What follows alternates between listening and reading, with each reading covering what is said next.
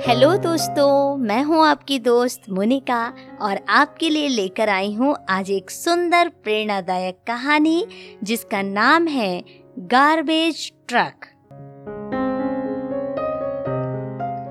एक दिन एक आदमी टैक्सी से एयरपोर्ट जा रहा था। टैक्सी वाला कुछ गुनगुनाते हुए बड़े इत्मीनान से गाड़ी चला रहा था कि अचानक एक दूसरी कार पार्किंग से निकलकर रोड पर आ गई। और टैक्सी वाले ने तेज़ी से ब्रेक लगाई। गाड़ी स्किट करने लगी और बस एक आध इंच से सामने वाली कार से भिड़ते भिड़ते बची। आदमी ने सोचा कि टैक्सी वाला कार वाले को भला बुरा कहेगा। लेकिन इसके उल्टा ही हुआ। सामने वाला ही पीछे मुड़कर उसे गालियाँ देने लगा। इस पर टैक्सी वाले ने नाराज़ होने की बजाय उसकी तरफ़ हाथ हिलाते हुए मुस्कुराने लगा और धीरे धीरे आगे बढ़ गया। आदमी ने आश्चर्य से पूछा, तुमने ऐसा क्यों किया?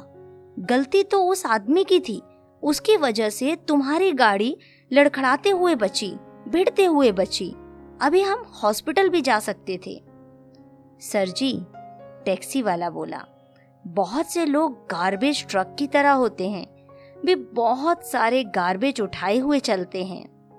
चिंताएँ, डर, निराशा, हर किसी से नाराज़गी, निराशा से भरे हुए होते हैं ऐसे लोग। जब गार्बेज बहुत ज़्यादा हो जाता है तो वे अपना बोझ हल्का करने के लिए इसे दूसरों पर फेंकने का मौका खोजने लगते हैं। पर जब ऐसा कोई आदमी मुझे अपना शिकार बनाने की कोशिश करता है तो मैं बस यूँ ही मुस्कुराकर, हाथ हिलाकर उनसे दूरी बना लेता हूँ। किसी को भी उनका गार्बेज नहीं लेना चाहिए। अगर ले लिया तो शायद हम भी उन्हीं की तरह उसे इधर उधर फेंकने लग जाएँगे। घर में हो, ऑफ़िस में हो, सड़कों पर हो कहीं कहीं पर भी। पर माहौल को गंदा कर देंगे। हमें इन गार्बेज ट्रक्स को अपने दिन खराब नहीं करने देना चाहिए।